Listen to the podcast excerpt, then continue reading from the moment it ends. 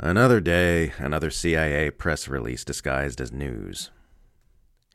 CNN has a new article out titled Newly Declassified U.S. Intel Claims Russia is Laundering Propaganda Through Unwitting Westerners.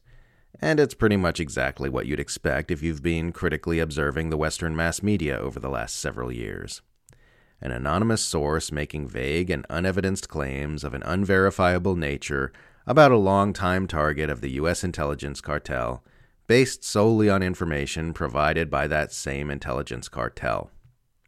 CNN's Katie Bo Lillis reports, quote, U.S. intelligence agencies believe that the Russian Federal Security Service, FSB, is attempting to influence public policy and public opinion in the West by directing Russian civilians to build relationships with influential U.S. and Western individuals and then disseminate narratives that support Kremlin objectives, obscuring the FSB's role through layers of ostensibly independent actors. These influence operations are designed to be deliberately small scale, the overall goal being U.S. and Western persons representing these ideas, seemingly organic, a U.S. official authorized to discuss the material told CNN. The co optee influence operations are built primarily on personal relationships. They build trust with them and then they can leverage that to covertly push the FSB's agenda. End quote. But the official stressed that the Western voices that eventually become mouthpieces for Russian propaganda were almost certainly unaware of the role they were playing, CNN adds. As usual, there is no way to prove or disprove these extremely vague claims about small scale actions supposedly being orchestrated by a foreign intelligence agency to create mouthpieces for Russian propaganda who don't know they're mouthpieces for Russian propaganda. We're meant to simply take the word of an anonymous U.S. official citing unsubstantiated assertions by U.S. intelligence agencies. And it brings up a few questions. Firstly, what precisely are we meant to do with this very vague information about this very broad supposed trend? It kind of seems like we're meant to just generally feel more paranoid and suspicious about anyone who isn't towing the official Western line on issues pertaining to Russia. Whose interests would that serve? Would it perhaps serve the information interests of the U.S. empire, which the U.S. intelligence cartel exists to promote? Secondly, if the U.S. intelligence cartel believes this very broad, vague threat exists, why not just tell us themselves? Why not just issue some public statements from named officials instead of funneling it through the news media disguised as a news story? What a weird charade.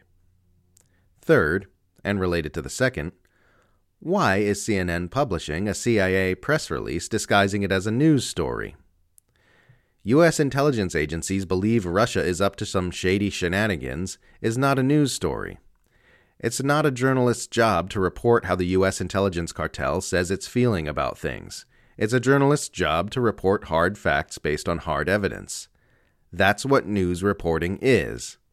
Saying the U.S. intelligence cartel feels we should be more paranoid and suspicious about very subtle Russian influence concealed by layers of ostensibly independent actors and people who don't know they're actually Russian mouthpieces is just publishing state propaganda.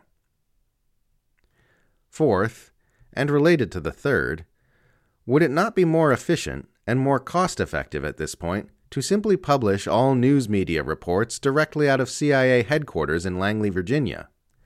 Why waste money paying stenographers like CNN's Katie Bo Lillis to write CIA press releases dressed up as news reporting when you can just cut out the middleman and let the CIA spooks author and publish them by themselves. As an added bonus, this would add a lot more clarity to the situation and greatly improve media literacy, because Westerners would no longer suffer from the delusion that they are reading actual news reporting from actual journalistic outlets. Fifth, and related to the fourth, is it not funny how the Western media pours so much more energy into reporting on Russian propaganda and influence operations than on Western propaganda and influence operations? Even though Western propaganda and influence operations dwarf Russian ones by many orders of magnitude in terms of manipulating the way Westerners think about the world. Almost as though that's something the Western media would prefer people didn't think too hard about. One of the craziest things happening in our world today is how Westerners are being trained to overlook the massive amounts of Western propaganda they're inundated with day in and day out, and instead focus on Russian propaganda, which has no meaningful existence in the West. In 2017, before RT was shut down in the UK, it accounted for 0.04% of the UK's total audience. A New York University study published earlier this year found that the supposed Russian Twitter influence campaign ahead of the 2016 election, which dominated headlines for years, had had no measurable impact in changing minds or influencing voter behavior. An earlier study found that suspected Russian accounts showing up in Facebook's news feed during that time amounted to approximately 1 out of 23,000 pieces of content. A study by Adelaide University found that despite headline after headline warning us about a massive wave of Russian bots manipulating online discourse after the invasion of Ukraine began last year, the overwhelming majority of fake accounts they examined, more than 90%, were pro Ukraine accounts. Contrast this microscopic smattering of influence with the fact that Westerners are continually getting their news reporting from Western propaganda outlets which openly publish CIA press releases disguised as news on a regular basis.